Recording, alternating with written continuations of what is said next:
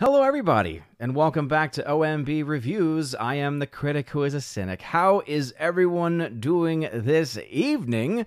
Welcome back to the channel, everybody, and welcome to episode four hundred seventy of the Welcome to Asgard podcast, where tonight we are going to be talking about the meltdown.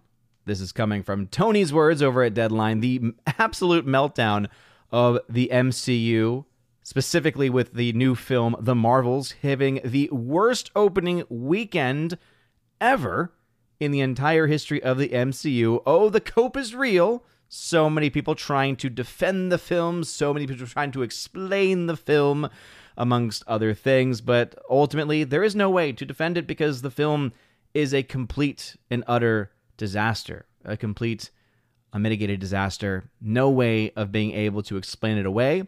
And one of my favorite arguments to why the film did not open as strongly as many thought it should open was blaming the actor strike, saying, ah, it's just because of the actor strike. They weren't able to promote their movies, and so because they couldn't promote, because they couldn't have their premieres, because they couldn't have their interviews, because Lord knows there are millions upon millions of people that are just waiting for those interviews to come out, waited with bated breath to hear, waited with bated, bated breath to, to hear what the actors have to say, which, we, of course, we all know to be complete, you know, uh, nonsense. Um, but they're using that as the excuse anyway. And I uh, saw one person on social media, and I was able to share this, uh, you know, several days ago. And it was about how, well, you know, had they had the opportunity to promote their film, it would have done better. Well, okay, guess what? Since the actor strike is officially over, and we have another film coming out this weekend, guess what? What we can do is we can look at what were the box office projections going into the weekend for the upcoming Hunger Games prequel coming out this week. And then what is the actual box office going to be? And ultimately, if the film ends up coming in higher by a certain degree, we could argue, okay, maybe the marketing does have something to do with it. Or rather, maybe the, the really it's not the marketing, really the the interviews and, and the promotional going on the late night shows, that, that it has some impact, right? That it has some impact in some way. Maybe. Maybe. But again, we will, of course, have to wait and see. But again, thank you all very much for being here tonight. Please make sure you smash that like button, loud the fire button, I say smash the rumble button as well. And also make sure, of course, that you are subscribed to the channel. Thank you all again for being here. Snow Golem, I hope that is not true. I assume, since you're the only one that has mentioned it, that I am not uh, muted. So hopefully that's just an issue on, on your end, because that would not be good if that was the case uh, all around. It seems that things are going out. I am trying something a, a little bit different. As you all know, I had, I've been trying Eevee Mux for quite a while, and and I was liking a lot of it, but I had some some random issues last time, so now I'm doing something directly through O B S. Um, so uh, Quatrina over on YouTube says that she can hear me just fine. Or sorry, Quatrina just says that they can hear me just fine. Um, and uh, so I don't know what the issue is for Odyssey. I, again, maybe it's muted on your end. Maybe you've clicked on the mute, perhaps. I, I, I don't know. Everything is is is set up over here. So hopefully that is just on your end. But I am directly streaming to all of the platforms via O B S directly. There's a multi-stream option built in with one of these plugins. So as you all know, I love technology. I love figuring things out. And uh, especially, especially since this this mixed chat has been doing very well, um, figured might as well just, just stay over here with it. All right, let's go ahead and say hello to the people. First, we got Bruce hanging out. What is going on, Bruce? He was here at six. We got Kimberly G, Shadow Cat. What is going on? Orange Hat, the man himself, the man, the myth, the legend, laying out those rules. Please make sure that you follow them. Be respectful. I tend to fall about twenty to thirty minutes behind in the chat because I do read the chat as long as you put at Odin at the very beginning of your comments, at Odin. Lets me know that you're trying to get my attention. Sorry, Snow Golem, that you're having the issues over on uh, over on Odyssey. I, I don't know what it could be if, if my sound is coming through on all of the other platforms. Uh, at the very least, I know that it is coming through. Um, I know that it's coming through on YouTube. So I, I, I do not know what issue it could be that could lead to, to that uh, that being the case. So again, apologies, Snow Golem. Um, I, I, not that you can even hear me, but hopefully it's just an Odyssey issue. Uh, if anyone's watching on Rumble, let me know if the audio is coming through over there. and that way I can know whether it is an issue there or not. I guess one thing I can do is also... It's coming through on Twitter. Okay, so I was going to check and see if on Twitter it was working. Sure enough, the sound is coming through on Twitter, and it's it's set with the same exact setting. So it, it's either an Odyssey issue or it, it might be yours. So we'll have to wait and see if anyone else comes over. If, let's see, Abomination starts hanging out over on Odyssey, he can then tell me uh, whether or not he's having that same issue. Apologies, though. Uh, but again, Orange Chat, thank you for always laying down the law. Again, put at O, the very big comment, at Odin. Again, let me know you're trying to get my attention on any platform. Appreciate y'all being here. But again, a lot of stuff to talk about tonight, but let's say hello to the people. I did start a little bit early too, so if anyone's wondering, wait, why is the stream already going? Um, I originally had it scheduled for seven thirty, uh, because obviously that is the the new, um, that, is, that is my new streaming time because of the baby, right? Because of, of baby Sif and because of her bedtime, and it's a very rough one. Her, her last nap before going to sleep for the nights, if she can, is this between, you know, basically between six thirty and uh, eight, and it's one of the toughest naps, so she's waking up constantly. So that's the reason why I had originally scheduled it that way, um, but she's has a little bit more issues during this nap especially, and so because of that, I, I figured I might as well just start a little bit early since baby Thor just went down, and I was ready early. Uh, that that way, you know, I can end the stream a little bit earlier than scheduled, so that way I can end it closer to eight thirty, eight thirty-five, maybe eight forty, and then I can help out with uh, with with baby Sif. So thank y'all for understanding. We got Lance Mola in the chat. What's up, Lance, my wrestling brother? Let's see. He says, what is your excitement level for the upcoming Iron Claw film? I believe it has the potential for it to be the best film of the year. Um, is that the film about the, was it the Von Erichs? Because I actually, that, that's before my time as a wrestling fan, so I actually don't really know... Uh, a whole lot about it. I really don't know what what to think of it.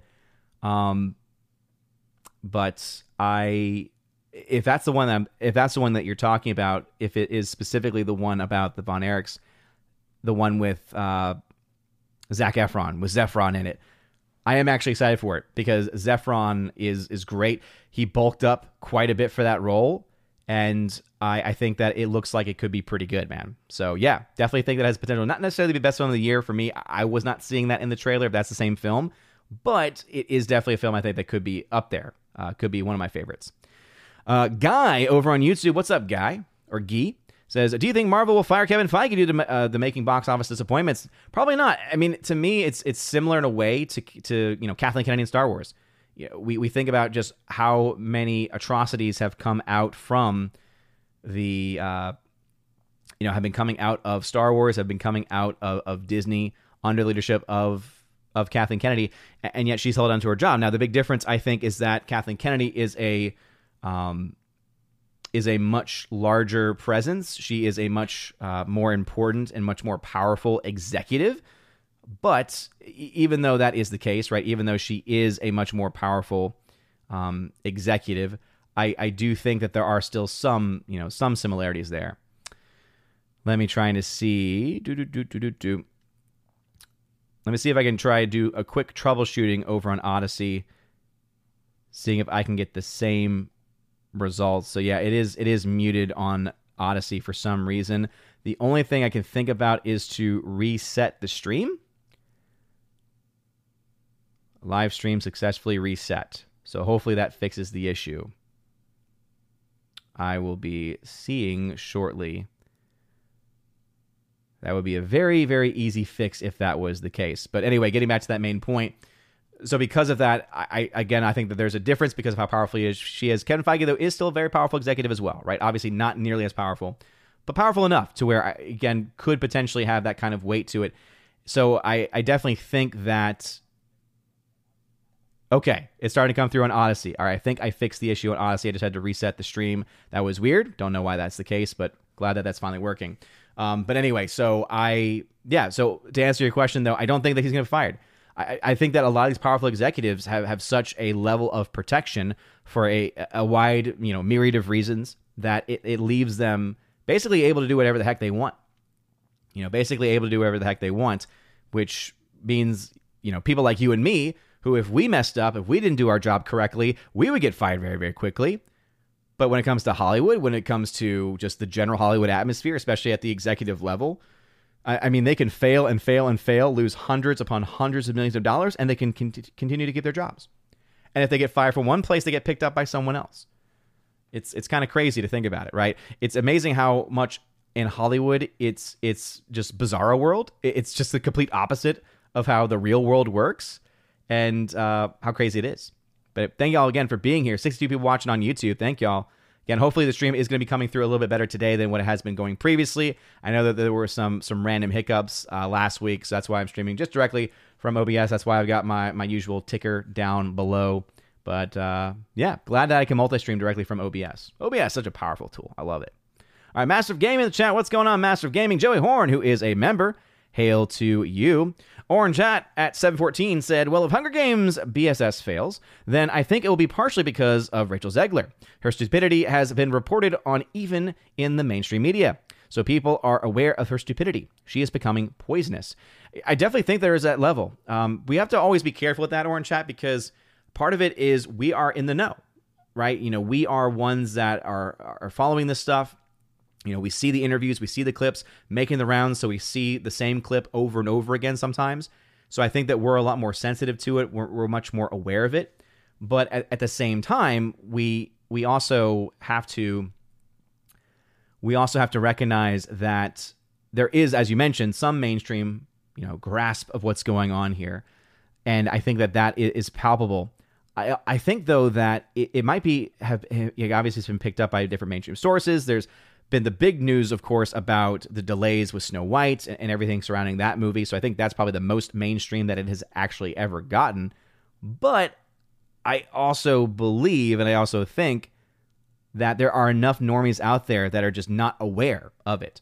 So I think that there's a couple of reasons as to why that movie, I think it will fail, right? And obviously that is meant to be the second talking point tonight, but I guess we can go ahead and start with that since you, since you did bring it up. So for those that maybe, you know, forgot, because Lord knows I keep forgetting, we have a brand new film coming out this weekend, and it is uh, Hunger Games, The Ballad of Songbirds and Snakes. The, the titles keep getting longer. It's actually funny because when you compare all of the Hunger Games movies and you compare the titles especially, each one gets just a little bit longer. Each one gets progressively longer and longer and longer.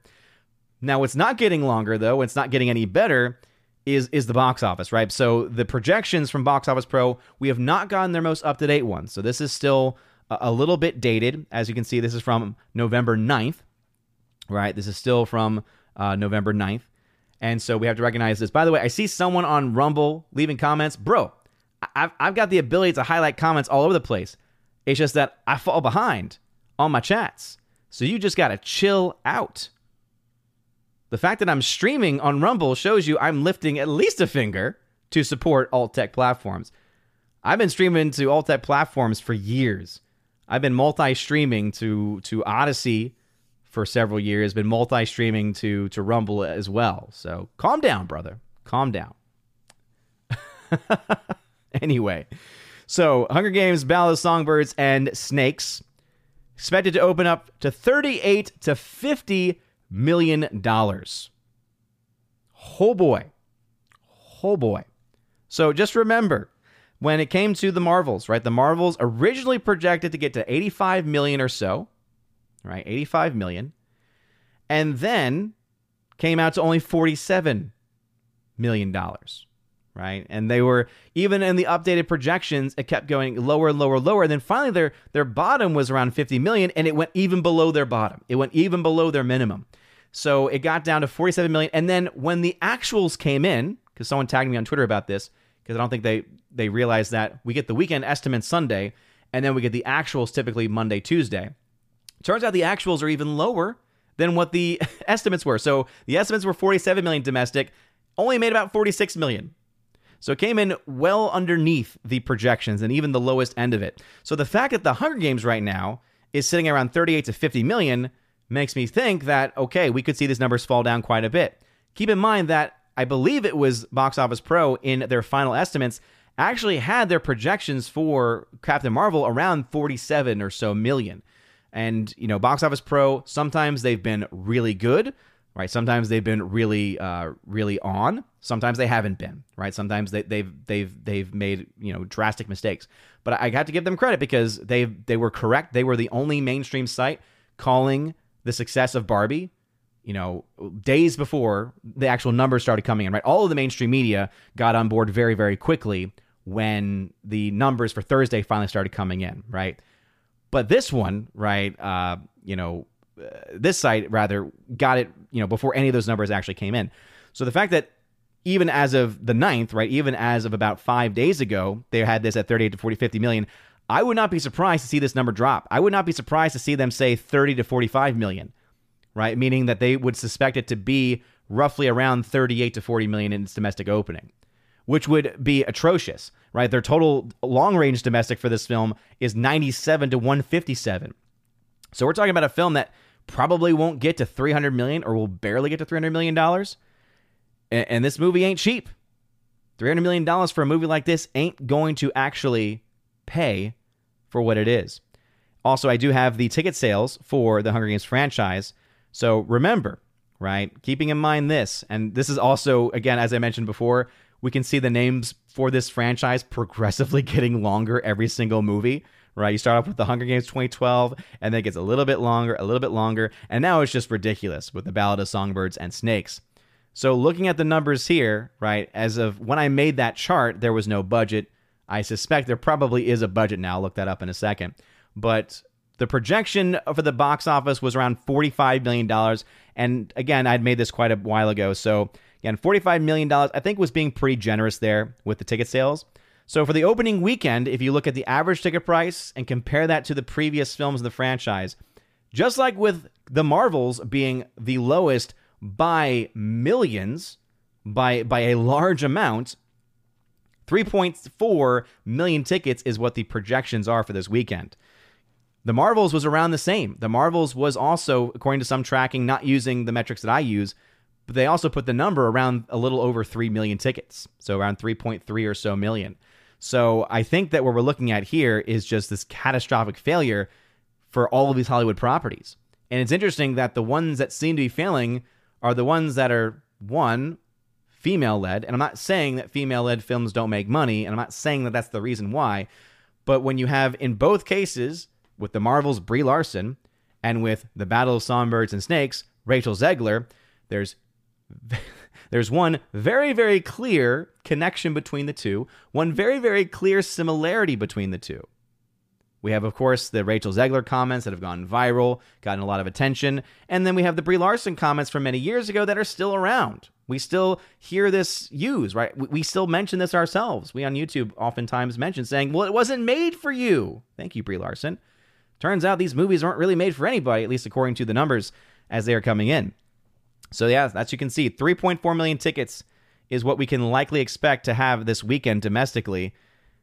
First film, nineteen million. Second film, nineteen million. Uh, the third film, fourteen million. Last film, twelve million. So it was going down, right? The, the peak of the popular, popularity for that movie, talking there about the Hunger Games, right? The original films as they came out, was actually uh, Catching Fire, which I would argue is one of the better films. I think the first two are actually pretty decent. Part one is awful, right? Part one is just not very good, and I think part two was even worse. Uh, it, it was stupid for them to split it into two movies as someone that's not a fan of the books, but I think that the box office also seemed to indicate that people just kind of fell off a bit, right? You know, that's quite a drop from that opening weekend, dropping a five million between the second and third, dropping another two million. And, and now, and that was already bad enough. Now you're getting to the point where you're talking twelve to three million dollars, sorry, twelve to three million tickets. That is a huge difference, a huge difference. So let me actually go ahead and try and see now that that's off screen, if I can look up to see what the, uh, what the potential box office or what the potential budget is for this Hunger Games, Battle of Songbirds and Snakes. Because as I said, when I made that chart initially, there had not yet been one. They're claiming one hundred million dollars, according to Deadline. So that was back in October of, you know, October twenty-sixth. Deadline, Tony over at Deadline said it cost one hundred million dollars. For some reason, I just don't buy that. I just really don't believe that they that they spent only that much. And I think the reason why is because Even the first movie, when you adjust for inflation, was one hundred seven million dollars, jumped up to one seventy-one, one sixty-two, two oh eight. So though it would make sense for them to not be spending two hundred million dollars, because that did not turn out as well as they had thought with the last of the films in the initial series of films, I can't see this film costing less than one hundred fifty dollars. And that's just based off of what they've been spending on the previous movies in the franchise. But anyway, what say you? All right, let's head back into the chat now. Let's see. Fear of Female, what's going on? We got G Monkey seventy-six, hail to you. Cthulhu, who's a member on YouTube, says, good evening to you. And everyone in the chat, good evening to you. Snow Golem on Odyssey, what's going on, Snow Golem? Appreciate you being here and being here early. And again, apologies for those early technical issues. Hopefully the sound is still coming through. Just had to cl- click that reset stream over there. That happens in the future. At least now I know there is a way to, to fix that. Paul L., what is going on? Kimberly G. Shadowcat, what's going on? Kimberly G., good evening to you. Thank you again for being here. By the way, I did start early. For anyone who is wondering, the normal start time is seven thirty, but because, uh, you know, Baby Sif has been struggling with this nap specifically, um, I know that the Lady Freya needs a little bit of help around this time, and so I wanted to start early since I could start early because things worked out for me to be able to do so. So that way I can end a little bit earlier than I had initially thought to help out with that. Uh, Paul L., what is going on? We got Keely Chow in the chat as well. John Evan Bear, what is up? Hail to you. Cthulhu's member says, I watched E F A P. There's no explaining that plot. No, there is not. There is absolutely no no explaining the plot to the Marvels. It is, it's atrocious. And I, I hear a lot of people defending it saying, well, it's not as bad as uh, as people say it is. It's not that bad. And when that's your defense or when that's the positive thing you have to say about a movie, that's not a good thing. It's not a good thing when your your your main point when asked what your thoughts are were, oh, it's not as bad as people say. Oh, it's not as bad, really. Is that the case? If anyone's going to tear you know tear apart that plot, it's going to be E F A P. You know, shout out to them. And it's yeah, I'm not surprised. I'm not surprised that they went after it. Because they're right. I mean, there really is... You know, of the so-called plot that is there, there's not a whole lot. And and and of that plot that's not really all that there that is present, it, it's just, it's a giant mess. I, I still go back to the fact that there's a part in that movie where you, you feel like there's tension building amongst the ladies, right? Because it's all about the ladies, right? It's all about Miss Marvel and the woman who does not want to be named anything and who's, when trying to explain her power, says, I see light. I'm sorry, like, the whole... The, the character of Rambo, to me, is just... It's just not good. It's just not good at all. And I, I think that they really messed that... More so than any of the other characters, that's the one that, to me, just felt completely worthless. So, but there's tension building amongst all of them, amongst the Marvels, right? And you honestly just feel like, okay, in a normal story, this is when there would be this tension, maybe a falling apart, right? There would be at least a moment or two for us to be able to process what's going on. Nope. There, there's this brief moment of tension, and then through affirmation and hugs and kisses, everything becomes fine. And you're like, really? This is what you're going to do? No wonder why no one wants to see this. No wonder why the word of mouth on this film has not been good.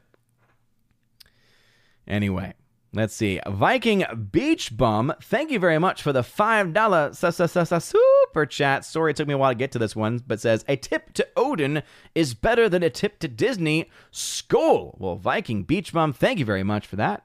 I appreciate your generosity, sir. Thank you, thank you, thank you. All righty. Yeah, glad I fixed that, Snow Golem. At least I hope it's still fixed. Jonathan Baird had to say, what other movies does Little Thor like? Baby Thor is a huge fan, of course, of O G Star Wars. Uh, he, he was kind of born and raised on the O G Star Wars. He just turned three in October, and he's already seen the original trilogy multiple times. Can't tell you how many times, in fact, because he goes through phases, and when he gets obsessed with a film, he, he wants to watch it over and over and over again. And so he loves those. He also loves a lot of um, Pixar films that I enjoy quite a bit. Um, so at one point he was on a Bug's Life fix. He went on an Up fix, right? Uh, great, great Pixar film back from when the, I think Pixar was kind of at its, at its height. For some reason, he has no interest in Toy Story, um, which is kind of funny because anytime I'm like, hey, let's watch like the original Toy Story. He's like, no, I'm like, okay, buddy.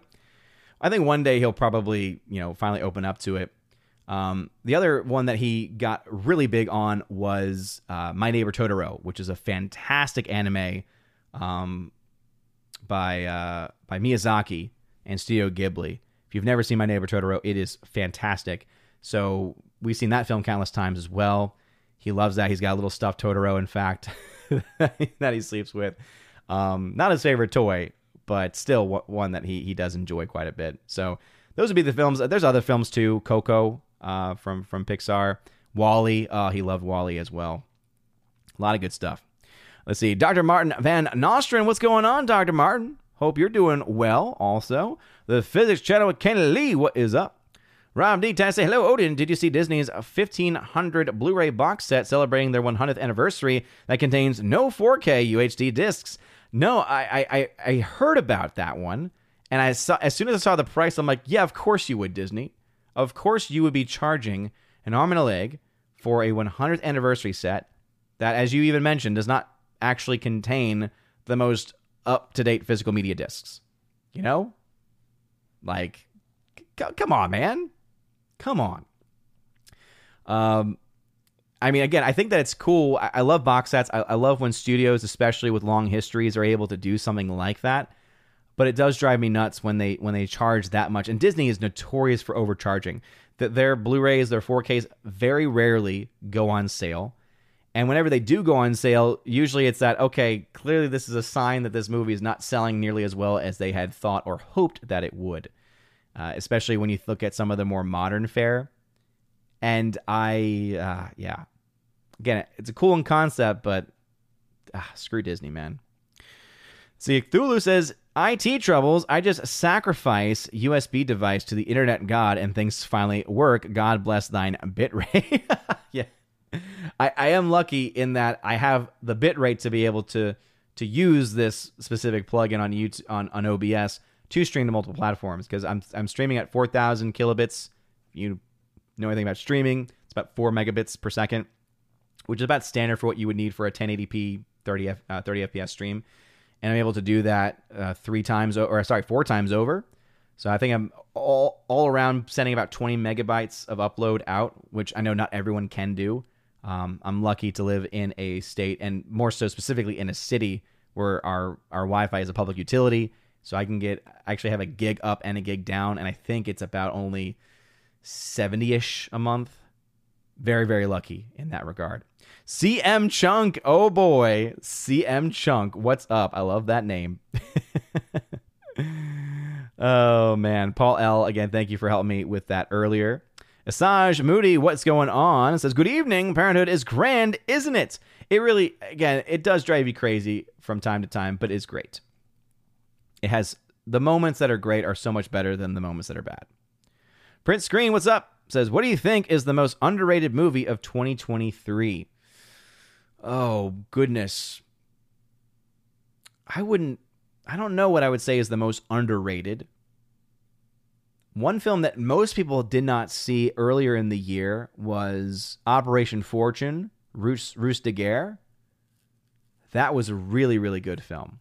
I very much enjoyed that film, found it to be very funny. Guy Ritchie. Uh, he did the other film, also The Covenant, which was also good. But I would probably say Operation Fortune didn't get nearly as much love as I thought it deserved. That's kind of where my mind is right now. Jordan Wingster says, I don't care much for Zac Efron, but I respect his grind. Man is Jack. Uh, jacked. Yeah, I mean, I think the I think Zac Efron, again, I, I do like to call him Zephron. I think Zephron is underrated. I think that he is better than people think. And ultimately, it's because he's... He's going to forever be attached to the High School Musical franchise. And the High School Musical franchise was just... When you were there, I was in high school when that fit, when that originally came out. So it got pretty big. But you look back at it and you're like, man, oh man, there's so much cringe in that. Um, especially since Zephron didn't actually even sing his own parts. Uh, there was someone else that sang for him. It was very, it was very, very weird how they describe that process. Especially since he could sing. But...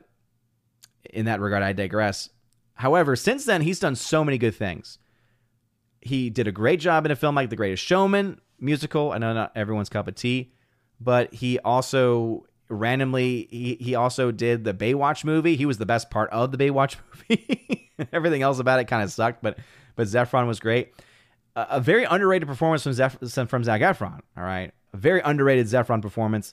I would actually argue is the remake of um, going, was it Going on seventeen? Or said no, seventeen Again. Sorry, seventeen Again. So it was a remake, and he actually did a, a pretty good job in that movie. That, that was like one of the first films he got in that post, very close to the release of the original High School Musical films. Maybe it was even between movies. And I remember seeing it, and I was like, man, he actually did a lot better than I would have thought. But he's he's very talented. I, I would recommend watching some of his other stuff, maybe some of his independent performances, because he actually does have some talent. Yeah, Wayward Noodle, I did start early. Master Gaming says, why do certain individuals think Sound of Freedom is controversial? I saw the trailer and read the plot synopsis. There's nothing QAnon adjacent or controversial about it at all. So a couple things. So I won't go into too much of the detail about it just because it's not really the place to do so.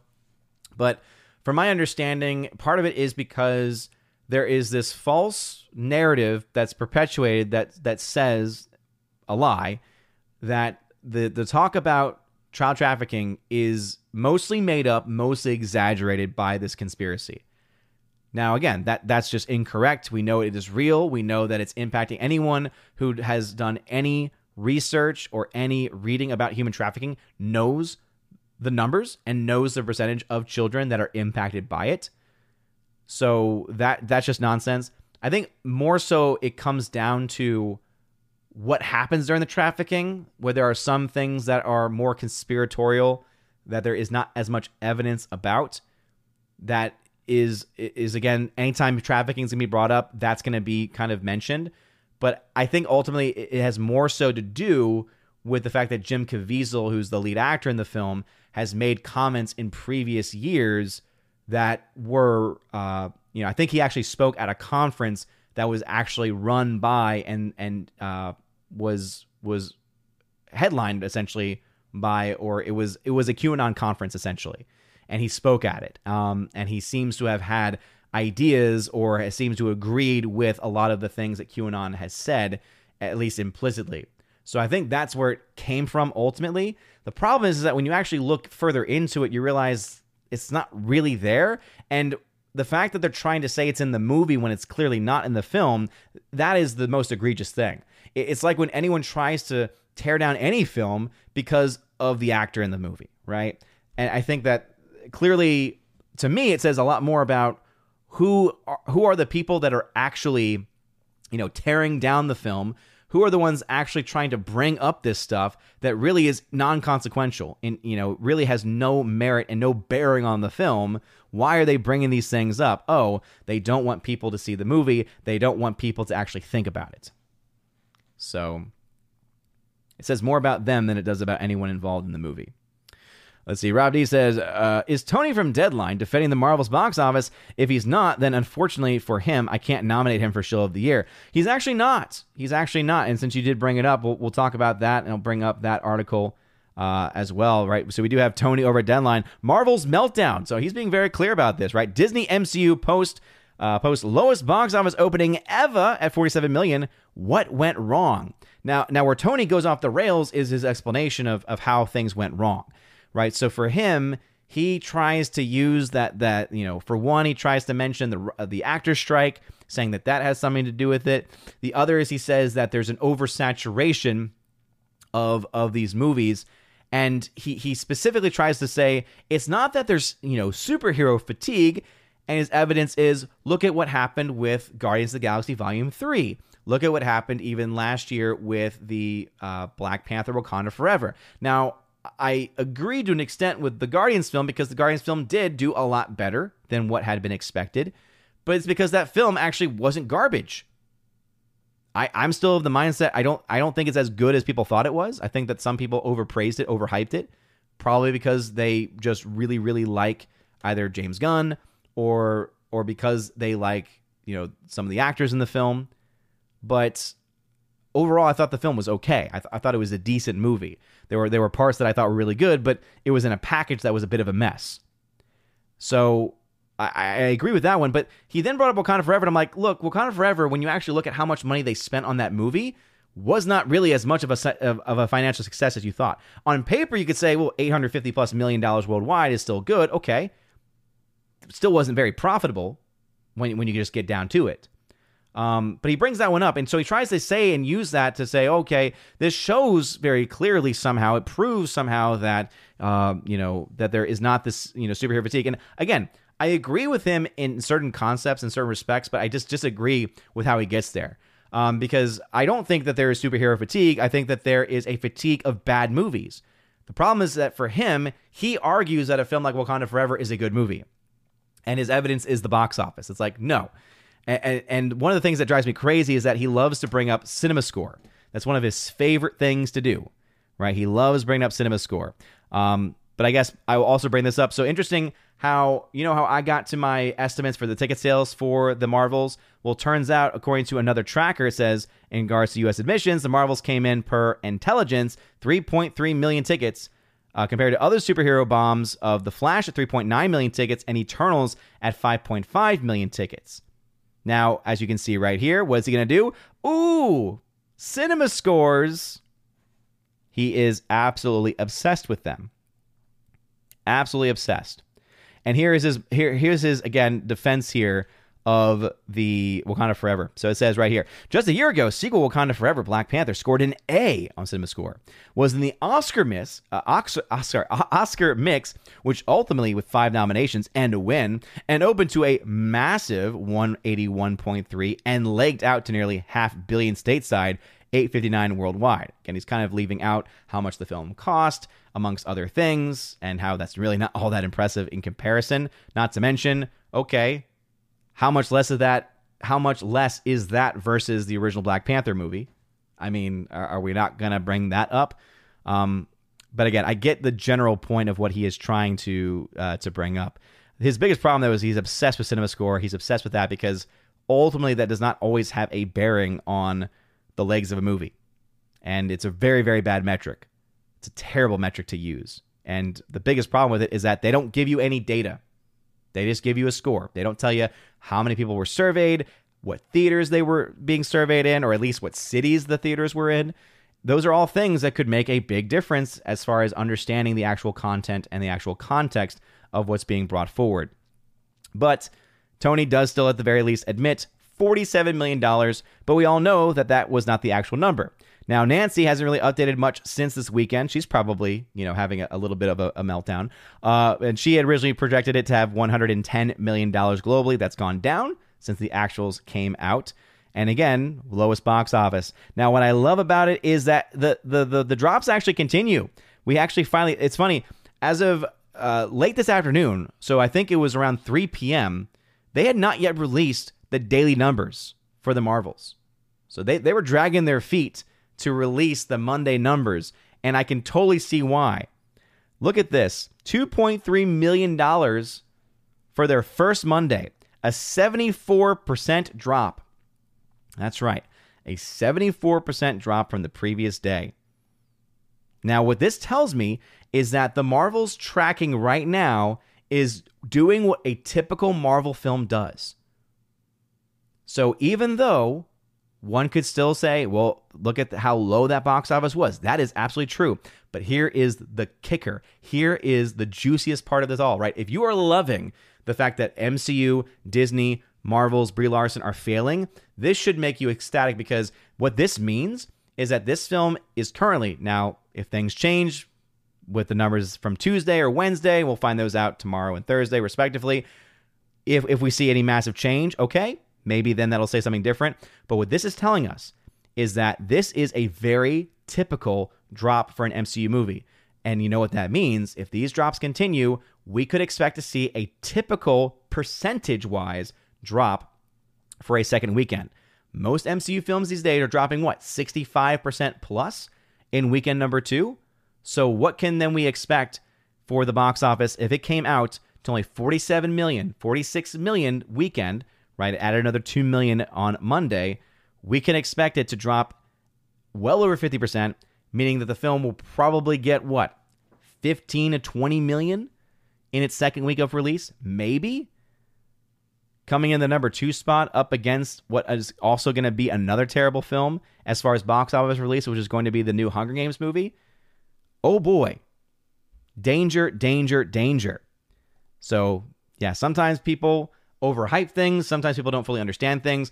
But the reason why that seventy-four percent drop for the Marvel specifically is so devastating is because it's telling us it's getting a very similar tracking, a very similar drop compared to other M C U titles. And as we all know, M C U always has big opening weekend, very massive drop. That that's that's been the case for pretty much every single Marvel film, with very, very few exceptions. Even the ones that have not had done, pre- you know, have not done as bad, for instance, as the Marvels is doing or as Quantumania did, at the very least still had a massive week one to week two drop. So it, it's about to get really bad. It's already bad enough for the Marvels, but it's about to get really, really bad. Giving you an idea, also looking at the ticket sales, right? I have been talking about this now for several times over, right? At forty-seven million dollars, I'm rounding up here. three point six million tickets is what the Marvels had in its opening weekend. Go back to that article from Tony. Remember, Intelligence. So another marketing firm estimated three point three million tickets. So not too far off from my numbers. In fact, came in underneath what my numbers are. So they actually think that there were less tickets sold. Either way, eight point one million tickets was what Ant-Man and the Wasp Quantumania, massive flop. Marvels couldn't even make half money-wise, could not even make half of what Quantumania did. You can try to run with the narrative of, well, the actors couldn't promote their movie. You can try to run with the narrative of, oh, well, superhero fatigue, or, well, people are just tired because there's been a lot of films featuring white men and, and it's oversaturated the market. Try keeping to you. Try keep using that excuse, because at least one of those is going to be utterly destroyed this coming weekend. Because when Hunger Games comes out, I'm going to be very interested to see what the narrative is if that film comes in underneath projections. Because hey, if the strike's over and they're promoting their movies, how can you explain the film doing bad? Waverdoodle, what's up? Welcome back. All right, Snow Golem, glad to hear sound, the sound did come on. Let's see, King Kane Rum, King Kane Rumsky. What's up, brother? seven twenty-eight in the chat, eight o'clock in real life. As I said, I fall twenty, thirty minutes behind in the chat, just kind of the nature of things. Um, I don't try to keep comments behind a paywall. I don't uh, want to force anybody to, to feel like they have to super chat or anything like that if they want their voice heard. I'm sure that might be counterintuitive to a lot of streamers out there. That's just how I work, though. Um, I obviously appreciate donations. They help keep the lights on, as it were, but I do this for fun. So King and Rumsky says, do you think the Marvels will make a billion? How dare you? How dare you? How dare you, King and Rumsky? How dare you joke at a time like this? This this is a catastrophe for them right now, all right? Th- just think of their feelings, okay? Think about how hurt their feelings are right now, King and Rumsky. No one's going to see their movie, okay? Turns out that if you do full-on M C U, no one wants to go and see it. And the fact that I even just said M C U is going to make them sad, okay? It's going to make them cry. So so you you be kind, okay? You you leave Brie alone. Leave Brie alone. It wasn't made for you, Kincaid Rumsky. It wasn't made for the audience that the M C U has always been made for. Who would have thunk? And fun story, over sixty percent of the audience was still male, proving that the M C U is still... dominantly is still predominantly a male audience, and now you've shrunk it quite a bit. you've you've shrunk it for both the men and the women, in fact. Oh, but yeah, Marvel's no chance. Uh, I mean, th- that film is going to be lucky to get to what three hundred million. It- it's going to be the Flash territory for its final result.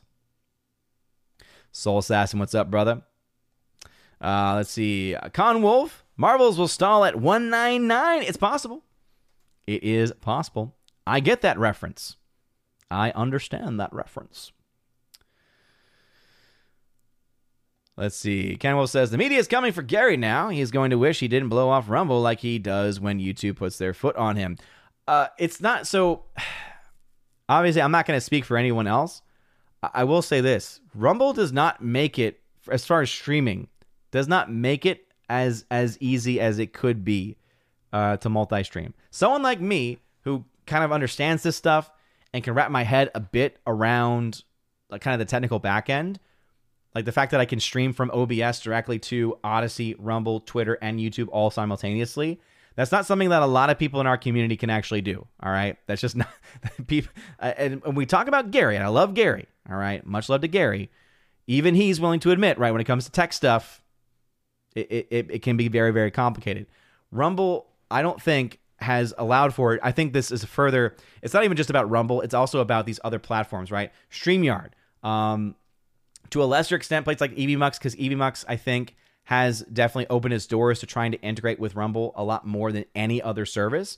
But the main ones, right, because not a lot of people use EVMux. So like StreamYard, Restream, it's very difficult for them to integrate Rumble chat and to integrate Rumble streams. And the the only time that Rumble's going to be kind of in a situation where it can actually start to compete, at least when it comes to something as simple as, as multi-streaming and restreaming, is if the process of having to create a unique stream key every single time wasn't there. Look, I'm I'm all for Rumble. I'm very big supportive of all you know of all alt tech platforms. That's why, again, I've been multi-streaming to Odyssey for years, to Rumble for less time, but still about as long as I possibly could. But uh, yeah, so it's not that he's blowing it off because of YouTube. It's it's actually, I think, a lot more to do with learning curve slash it becomes a hassle in, in order to actually get it created. So,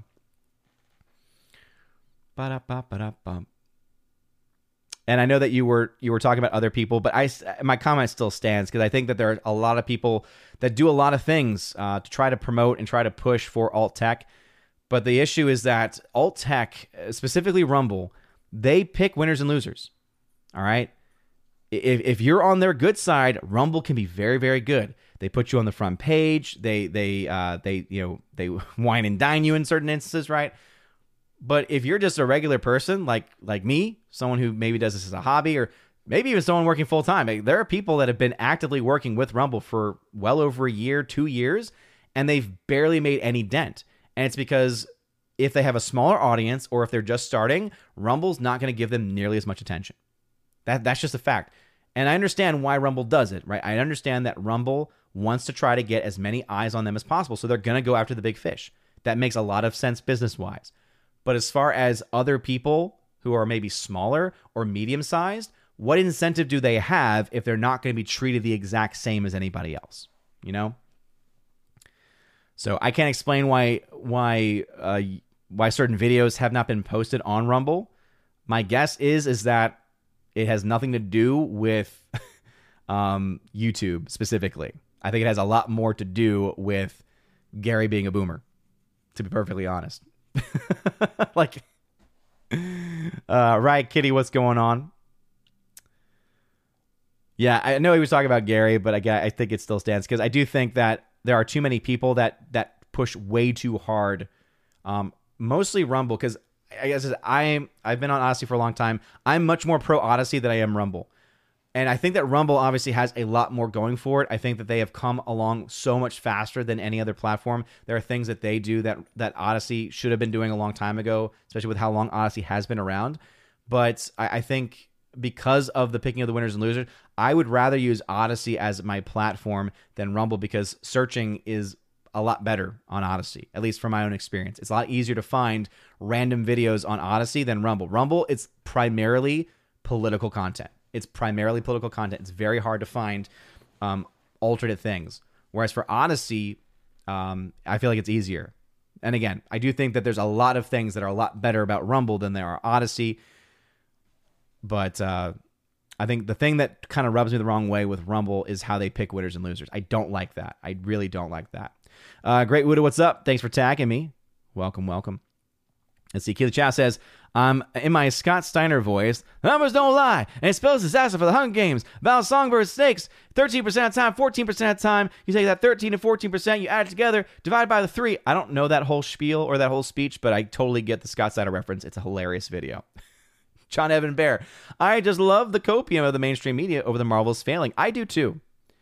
As I said, my favorite is probably how they are continuing to use the the strike as their, quote, evidence.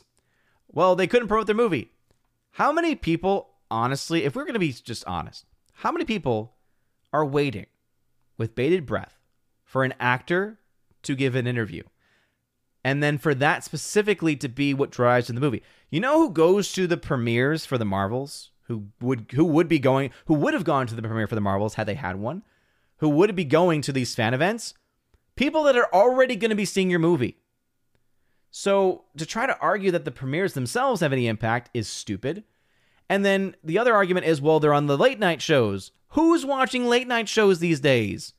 Those are some of the lowest numbers that we have ever seen in the history of late night television because no one cares anymore because they've become so overly political, especially during COVID. Need I remind you of the dancing syringes? Colbert. I mean, just disgusting crap. So they're reaching out to the people that either are one at the premiere who are going to be seeing it anyway, so not moving the needle, or two, the late night shows. Who's watching the late night shows? It's still mostly and primarily a boomer audience, a boomer Gen X audience. You, you might have a handful of, of Gen Z who might be fans of the personality of Colbert, for instance, but people who are watching late night shows are mostly older demographics, and guess what? They're not going to see movies. And we know this is a fact because all the films that are geared towards older audiences are not doing well. But what would I know? It's not like, you know, I don't claim to be an expert, but I've been following this stuff for a long time at this point. Anyway, Snow Golem says, I'm saying ten to twenty million opening. For Hunger Games, I don't think it'll be that small. I don't think it'll be that small. It's not going to be very large. I, I know that for a fact. Um, but, and again, I, I base that off of what information we have available to us right now. Because a lot of things can change. We'll have the Box Office Pro update probably sometime tomorrow, going into Thursday. And then, of course, once the Thursday premiere numbers come out, we'll, we'll have even more.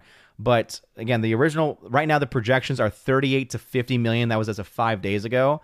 I think that number is going to go down. I think that because of the Marvels, because one of the things I do like about Box Office Pro is that they use a lot of different metrics to get their numbers, to get their results. And one of the metrics that they use is social media presence, but also the state of the box office. So I think that because the Marvels came in, you know, one, at a terrible number, but two, well below the projections from so-called experts, I don't, I would not be surprised if they decide to Uh, to to tune down their numbers. So right now their max is fifty. At minimum, I think their max is going to be forty-five when they update it. So I think they'll probably move it from, right now it's thirty-eight to fifty. I don't be surprised if they move it from, you know, to thirty-five to forty-five, maybe even thirty to forty-five. So I think thirty million or around thirty million would be a, a much more likely number. ten to twenty is a bit too too low. And then that's just based off of the information we currently have. As up as the numbers come in, if that becomes more of a possibility, then of course we'll we'll talk about it. Let's see. Hardwick over on YouTube at seven thirty-four says, "I'm numb to the Marvels flopping. If it had happened to Captain Marvel four years ago, maybe it would have inspired a course correction in time, but now it doesn't matter." It, it, I mean, I understand why there's a lot of people that are kind of over it, but it does matter, all right? Because this is t- we're talking now about something that the entire franchise. You know, we've seen the writing on the wall for a long time. But when you have an M C U title having its worst ever, right? The worst ever in the entire franchise, making less, keep in mind, without adjusting for inflation, total box office domestic opening, less than The Incredible Hulk, less than the original Ant-Man, less than Quantumania, less than several films that have flopped over the past few years. The lowest ever possible number for an M C U title. A film that is now guaranteed to lose hundreds of millions of dollars for an M C U title. That is a big deal, and ultimately, it's going to have an impact. Now, I agree, is this going to actually involve a course correction or not? Same thing can be said about Star Wars and all these other properties. Do I think that this means that Kevin Feige and the others are going to, you know, finally smarten up and are finally going to start to actually give fans what they want? No, I don't. But at the same time, it's just like with the, uh, the the it is just like with the South Park thing. Think about how done Star Wars is. Think about how just, you know, stick a fork in it, it's done Star Wars is. And yet think about how impactful that recent episode of some South Park was when they torched who? Kathleen Kennedy. They went after her at a time when no one's talking about her. No one's talking about Star Wars because Star Wars doesn't matter. And yet, guess what? It's still important. So I understand why people are tired of this, but I still think the importance of this cannot be understated. Snow Golem says, best Hunger Games was the first in my opinion. I think that there's a good argument there. I do like the first one uh, a bit. I, I think the second one to me was, I don't know, I liked it. Just for some reason, I, it's been years since I've seen any of them, to be fair. But I just remember liking the second one. Uh, General Wingster, what's going on? Achille Chow in my Brie Larson voice. Thank you very much. Hey, Peter Parker. Exactly. Hardwick, did you know that Netflix Narnia adaptation is being directed by Greta Gerwig? Yep. Yes, I do. And my hope is that it, it falls away. The unfortunate thing is that Barbie was a massive, massive success. Um, and it's unfortunate because that means people are going to get the wrong idea and they're going to think that people want more from Greta Gerwig. No, people wanted Barbie. Specifically, women wanted Barbie. And so now it's guaranteed us a bunch of schlock for the next several years. And Greta Gerwig's going to be given every single opportunity in the world. And it's going to it's gonna be terrible. Uh, it says, Netflix executive implied that her Christian upbringing helps her understand the material well. And that's just complete garbage because she, she can be, quote unquote, have a Christian upbringing, could have gone to a Catholic school. If you've seen Lady Bird, it's, it's very, you know, much autobiographical in a lot of ways. She might have had that experience. That does not mean that she actually understands it. Clearly she does not when you actually look at what she says and how she writes her stories. It's just garbage, dude. And uh, Bruce, the singing planet. Oh, goodness. Oh, goodness. All right, let's see. Uh, Conwolf says they should have tried it with John Rambo. Yeah, seriously. They should have chosen. They should have, they should have gotten the better Rambo, and it would have been so much better. King and Rumsky says, no Ken, dude. No Ken do. He's a dude. I'm just a dude disguised as another dude. What's up, Bruce? I I know. I, I wish that Studio Ghibli collection was on Blu-ray. Unfortunately, I think it's only on D V D. Wayward Noodle, who's a member. What's up, Wayward Noodle? Says, did you hear they're going to try and do a new take on Hannibal, Roman general played by Denzel Washington? Great actor, I think. It will not be good like all forced swaps. And this is where, Noodle, this is where I disagree with some people, right? I am very much on board with a lot of people when when we criticize uh, race swaps for, for a lot of things. But I do think that there are some that, though I, for instance, I will support any person who says that they've had an issue with it.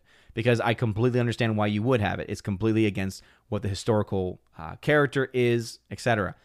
The difference for me is that, okay, I still like Denzel Washington, and I still think he's a great actor, and I still think he's going to do a heck of a job playing that role. And so that that's how I look at that one, because even though there's clearly that race swap, it's not as if you're race swapping somebody and just putting them in because they are, right? That happens a lot in these other films, right? These other projects where they just put a random person in there and you're like, okay, clearly all you cared about was doing the race swap. In the case of that one, for me, it's like, look, Denzel Washington can pretty much do anything.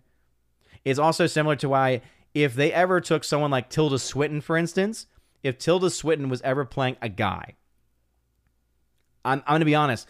If any person, if any actress could play a guy, and it would be believable or it would be something that I could buy into, it, it would be Tilda Swinton.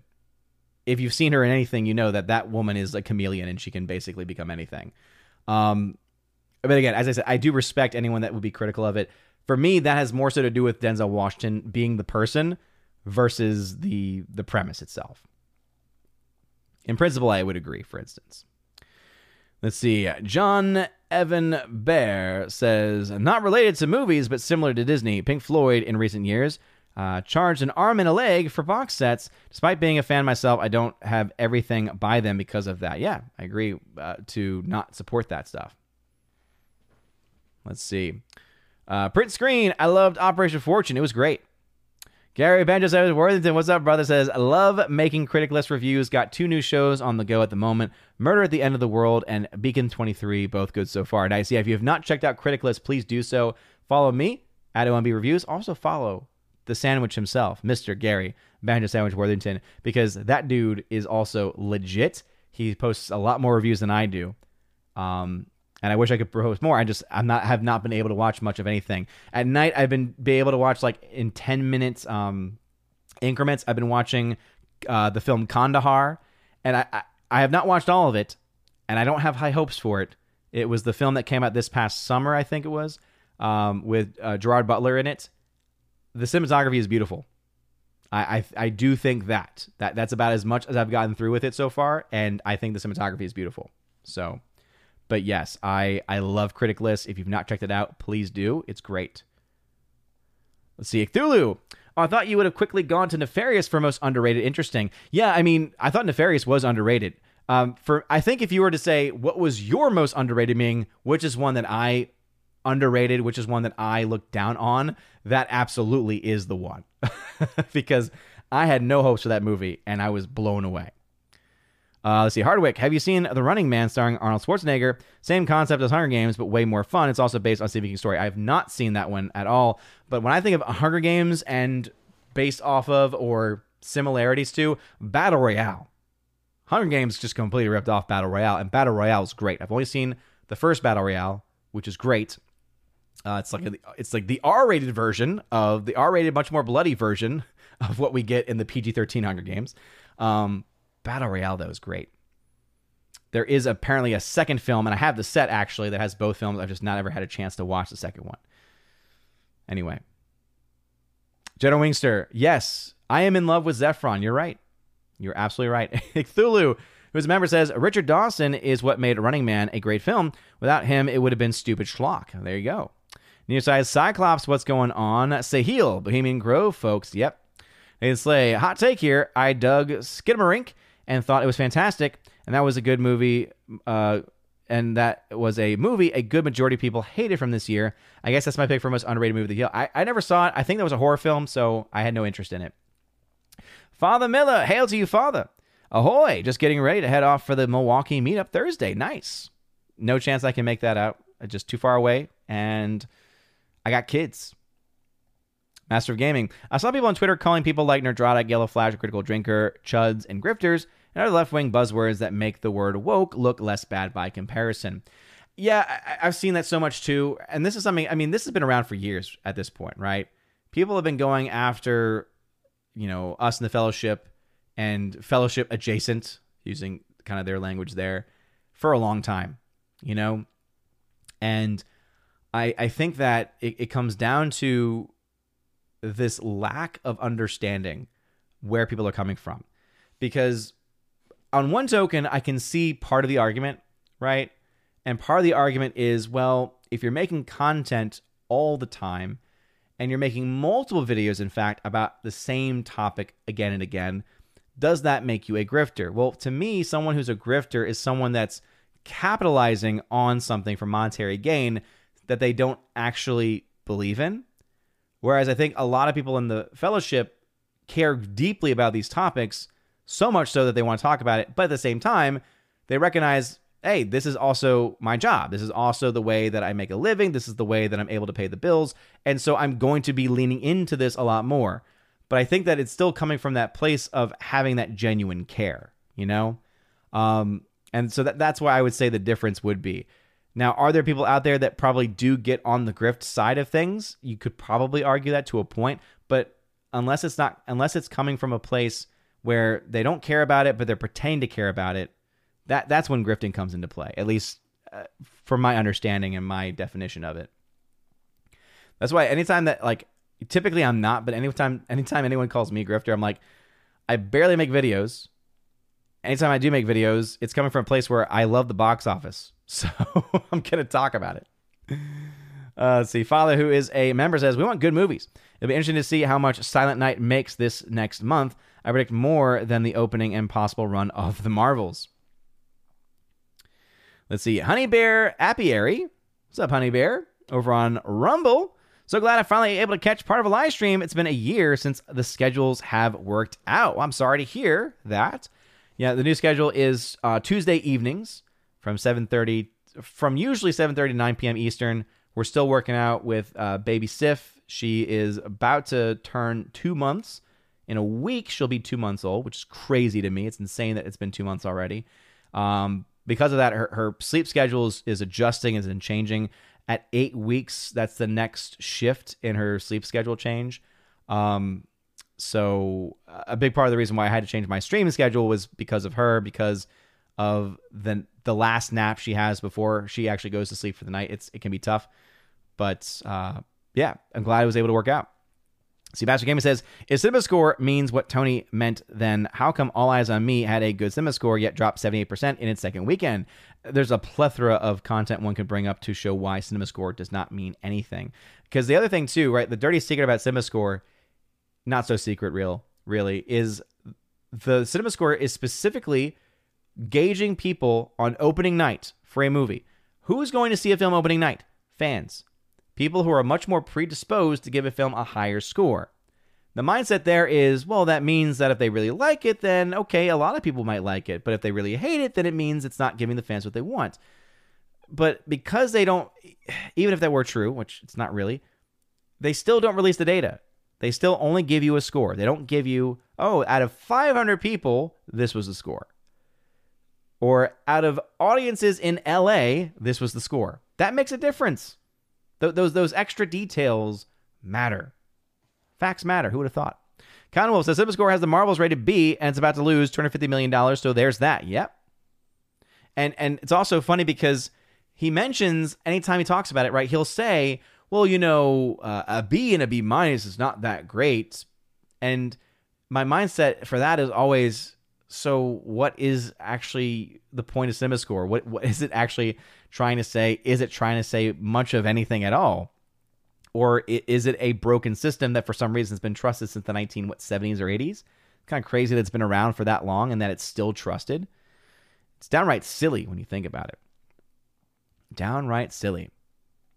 Matt R, what's going on? Matt R, hail to you. Thanks for being here. By the way, again, if you've been watching tonight, thank you very much. Started a little bit earlier so that I could end a little bit earlier to try to try to help out with with Baby Stiff. Still seventy people watching on YouTube. I know that other shows have started. I, I know that Tuesday night's main event has been moving up um, closer to the time I, I usually start. No, no ill will here. No, uh, no anger, animosity here. Anyway. General Wingster, tag to say, I'm just going to stop watching your streams. I'm just too tired of white men on this platform. Yeah, I'm sorry that I, I can't do much more than that, but it is what it is. Uh, what's up, K K and Romsky? Think Noodles. What's up, Think Noodles? Uh, so, let's see, tag to say, if you were in Kevin Feige's shoes, what would you do to fix the M C U? I would put a pause on everything. I would say, we're not doing anything else, anything that's in production, stop it. We need to get together. We need to actually sit down and hash out a plan. This is something that Marvel used to have, right? Remember back like phase one, phase two, everything was very meticulously thought, right? Everything was was very clearly laid out. There was a plan. The plan made sense. Audiences reacted to the plan. It got to build up to Endgame, and that was also by having a lot of bad films right from the beginning to Endgame in between, and still built up to the biggest box office in modern history, right? And, you know, two, well over two billion dollars, right, when it comes to the, the, the box office for Endgame. Huge number, huge, huge numbers, all right? But now look at it, right? Ever since phase three, I guess, it's just been on this downward trend. Phase four was a giant mess. Phase five, who even knows what phase you're in at this point? Things are so convoluted now because you also added a bunch of Disney Plus shows that were even less thought out. So everything's just become a huge mess. So yeah, what I would say if I was in the if I was in Kevin Feige's shoes would, let's just stop everything and let's actually come up with a plan and let's actually put that plan forward and not do anything until then. Wayward Noodle, thank you again for five dollars super chat. Says here, I predict that at the Raven Awards in four months, the Marvels will still be the biggest flop by far. Probably. Probably.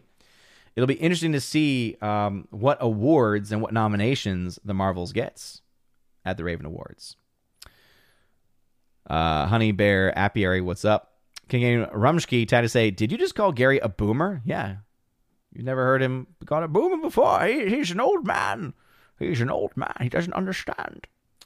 Conwolf says, if you get a chance to look at the new Rumble Studios, they're making their own stream ads. The problem is, and again, this is my issue with Rumble. It's it's very it's very cliquish.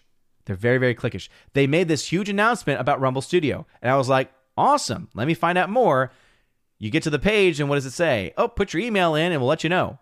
So there's there's no actual date on when the beta is going to start. And what that tells me is, oh, you're just going to let your friends play around with it. You're going to let the, the, the hand-picked, right, the elites play. And again, I, I get it. I understand. But unless you're going to open it up to many more pl- content creators, especially on the, the low to, to mid-range of, of capacity or, or of, of, of reach, I guess you could say, it, it's just, it, again, it's great in concept. But in practice, right now, there is nothing to show for it. Right, right now, there is no actual practice going forward. Um, I, I'm very excited to see. It has a lot of potential. It has a lot of potential for what they could do with it.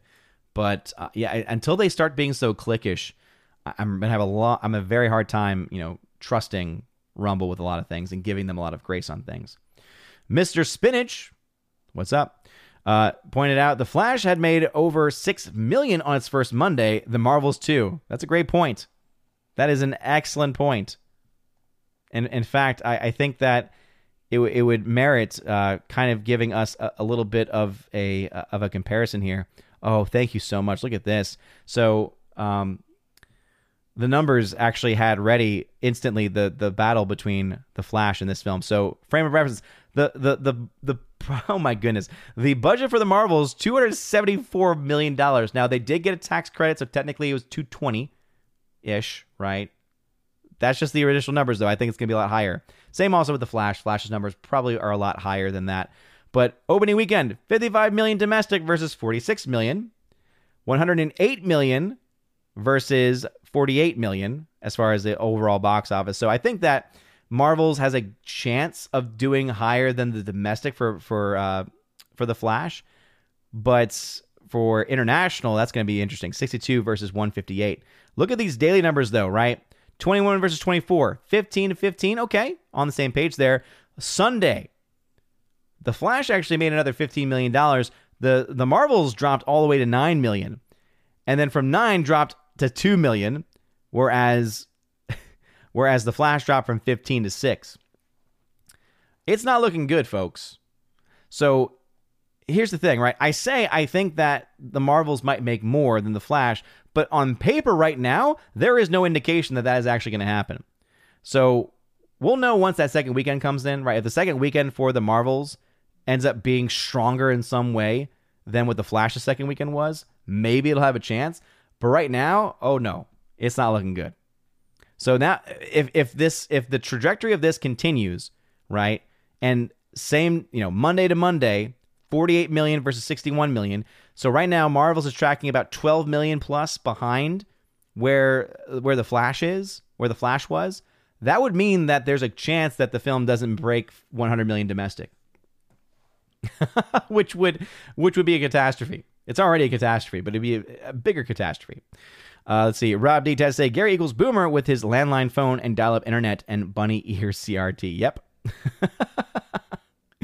And also, he's got this amazing, you know, computer. I hope I get that sponsorship one day. I would promote the heck out of them. Uh, but yeah, he's got this amazing P C and he still struggles. That that's the definition of a boomer. Uh, Will Riker ninety-four, what's up? Let's see. Uh, Jeremy Zakowski tagged to say, I've been hearing that Disney is going to replace Kang with Doctor Doom for an upcoming Avengers film. It does sound like desperation. Anything I've heard about that has been more speculation. All right. I think that's been more speculation, more of like a wishful thinking of what would make sense. But I think that would also require Disney and Marvel to act in a way that makes sense. And they have not been doing that. So, you know, we'll, we'll see. We will definitely find out. That's for sure. Because of how they, in the Marvels, prepped for this alternate universe with the X-Men, it seems almost to make more sense that they might try to push an X-Men direction, but there's no real definitive plans. I don't know. It's weird. All right. Orange Chat, whose member says, the difference between Captain Marvel and the Marvels in the case of the box office is that one was not protected as much as the other. Remember, sites were altered to protect Captain Marvel. And again, that played a part, but remember, there's a huge thing that people don't like to talk about and don't like to use as as proof. I, I still have people coming out trying to say, this proves that they bought tickets and, oh, imagine how many tickets Disney still bought for the Marvels. Stop it. Stop it, all right? It's actually much simpler than that. Captain Marvel did well because it came out a month before Endgame. Without Endgame, Captain Marvel would not be as big as it was. Period. What proof do I have of that? Well, now we've got the Marvels showing us that, okay, it's clearly not Brie Larson. It's clearly not Carol Danvers. It's clearly not any of the people involved with it. So let's see. Zendo Deb. What's up, Zendo Deb? Uh, they will not admit that they done anything wrong. It is your fault and my fault and Drinker's fault and Gary's fault. I'm missing the context of that one. I do fall behind the chat. Uh, I do need to start wrapping things up, though. So please, if you could slow down, slow down the comments, please. Slow them down. Because I do need to wrap things up so I can go help with the baby. I heard her crying earlier. Let's see. Orange Chat says, in all honesty, I like the Hunger Games for movies. I have no interest past them, though. Can't abide, can't abide Rachel Zegler. She has turned me off of B S S completely. I don't need to know the lore past the four month. Uh, sorry, before the uh, past the four movies. Yeah, I mean, the the concept of a prequel to Hunger Games is interesting, but when you're making it about Snow, who is the bad guy of the entire franchise, no, we don't need that. Why would we want to try to, quote, understand why the villain is bad? Why would we want to, quote, empathize? Like, this has been the state of modern Hollywood, is that everything with a villain has to be, you have to empathize with them in some way. And it's like, the way, and the, the bigger problem, though, is the way they're doing it. Because there have been movies in the past, right, from, from you know, film history, where they create a character, you're like, okay, I can empathize, right? I can understand where they're coming from, but they're still bad. But now they're not trying to empathize, they're trying to justify. And that's the biggest problem of it all. It's like, no, you can't justify this crap. Stop it. Get help. All right. Let us see. Father says, Tilda did play a dude in Doctor Strange. Uh, yeah, she, it was a, it was a gender swap. And if the director and if the producers weren't terrible, uh, that actually, I think, could have... You know, Doctor Strange, the original film, was definitely okay, but I feel like her character of the ancient one, because I think she was... Wasn't she in another one? Wasn't she in Endgame two or something? Um, could have been handled better. But she's great. Um, I asked her, she, she was scary the first Narnia movie. Yeah, absolutely. Jenna Wingster, that's a fair point. Glenn Close, if you've never known this... In the film Hook, Glenn Close plays one of the pirates. Look it up. It's kind of insane how it works. But you're right. Glenn Close, I think, is another one that could do it. King and Rumsky says, would I be able to go onto Critic List and do a review of the Meg two? Yes, you could, King and Rumsky. You might even be the first person to do a review of the Meg two. Print screen. Kandahar bored me to death. Worst movie of the year, in my opinion, but hope you can find some value in it. As I said, I, I've not finished it. I could see it's it definitely moves very slow. Even these ten-minute increments, I'm getting tired after each one, but I do appreciate right now the cinematography. I think the cinematography is, is, is pretty good. It's very clean. Jonathan Bear says, what do you think of the Predator franchise? Um, like the original, I, I've really only ever seen the original, the remake that everyone hated from Shane Black, which I did not hate. And it's because it's not a good Predator movie. I thought it was just a fun Shane Black movie. You kind of got to go into those movies knowing what you're getting. But I can I completely understand why anyone hated that as a uh, Predator fan. Let's see. Heartbreak Ridge, I say, oh man, you have to see the Arnold version of Running Man. Such a cast and eighties time capsule. Nice. Uh, Tina B. What's up, Tina B? Welcome back. Glad to have you in the chat. Totally off track. I started Gone with the Wind the other night. I've seen it a million times, but all the women in my family were raised on it, and it's our rite of passage. I love that film. Zendo Dev says, when people don't have an argument, they revert to name-calling. This is true. Super Anime Gamer, hey, what is up, my dude? What's up, Super?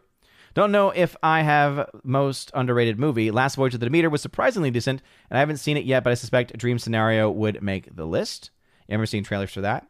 Harwick says, The Running Man predates Battle Royale by over a decade. What makes it work so well is its darkly humorous, satirical on the concept. Yeah, I was specifically talking about Battle Royale in relationship to Hunger Games, so thanks for playing. Always got, always got to be a thorn in my side. Orange chat. My mind and personality can't abide those who resort to clickbait in order for clicks and monetary gain. I've seen many who have huge followings turn to clickbait when there is no need. Sad, really. Yeah, it is. I, I don't like clickbait either. If you, you can try to accuse me of many things, I don't think anyone can accuse my thumbnails of being clickbait. the, the fact that I've had some people say, I like your thumbnails, I'm like, really? That's like the that's like the number one critique I get, and it's the one I'm like, yeah, you're right. uh, see, Harvey says, I interact with lots of indie creators on the internet. Many resent the fellowship because they see them as giving the big studios, publishers free publicity while not promoting indie stuff. And that's just not true. Uh, people in the fellowship are constantly promoting indie stuff. It's a big part of what the fellowship does is promote indie stuff. So that's just factually inaccurate. And the whole free publicity stuff, if you're going to honestly say that our coverage of a film like The Marvels helped the box office, did did it just help it in the negative direction? Because it did worse than projections. So, yeah, that, that whole argument's just very tired and not based in actual reality and not based in actual data. Steven, what's up, brother? Got here late, but better late than never. What are your thoughts on Shrek five? Never saw it, actually. I, I, I saw Shrek one.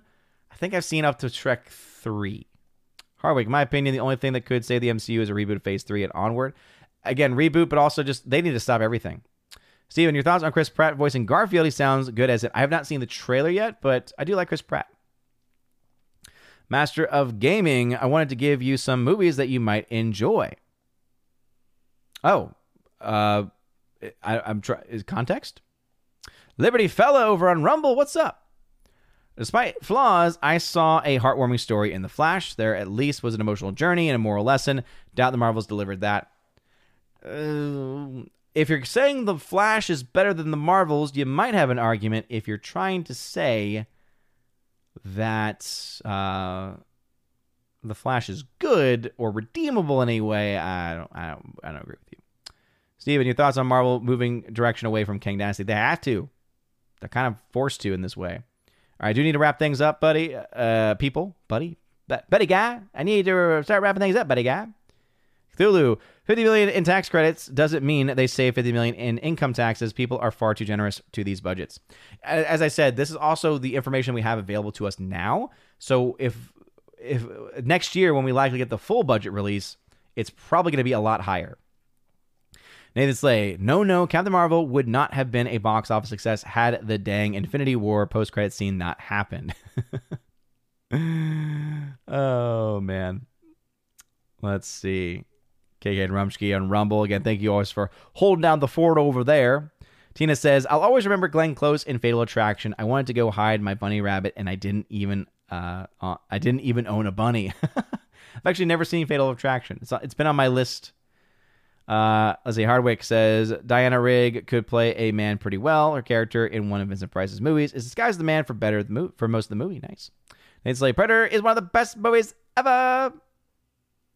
Superman Gamer says, Dream Scenario is the new Nick Cage film. Yeah, I, I've seen the trailer for it. It does look interesting. Uh, A twenty-four made it, probably. He plays a Monday in high school. Yeah, yeah, I've seen the trailer for it then. Yes, that's the one that I have seen a trailer for. Thanks for the refresher. I appreciate it. Yeah, I thought, I was wondering, I was like, wait, have there been five Shreks? I just bought it because I'm like, they made a lot of them. And maybe the person in their mind was counting one of the Puss in Boots as being a Shrek film. I've, again, you could have fooled me. It's kind of like if you asked me, if you said, have you seen uh, if you have you seen The Land Before Time twenty? I would say, no, I haven't seen that one. Because I, if you told me there were twenty of those, I would believe you. Because for, for Shrek, I think I've only seen the first three. And, and, and, that's, that, and that's about it. I, I knew I would trigger at least one person uh, about Fatal Attraction. Yes, I know, I know. It's it's on my to-do list. So anyway, we'll go ahead and wrap things up there. Uh, thank you all for bearing with me. I did start a little bit earlier tonight, so I have been streaming for about an hour and a half. Um, technically an hour and twenty-five if you count the five-minute countdown. So thank you all for joining tonight. This has been awesome. I always love coming back to these. And again, I do apologize that I'm not streaming as often. I used to be streaming on Tuesdays and Saturdays, but I can't do the Saturdays anymore just because, again, family time is very, very important. Um, and thank y'all for bearing with the new schedule and for any changes that happen. But uh, hopefully the streams came through well tonight. So as I said, I, I did move away from E V Mux, at least for now. Um, I'm, I'm looking now into and been going down the YouTube rabbit holes of O B S, um, U- O B S videos and tutorials on how to do.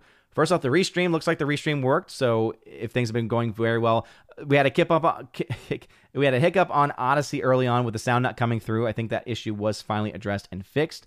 Uh, Snow Golem is still in the chat over there saying, thanks for the stream, Odin. Peace to you and your fam. Peace to you as well.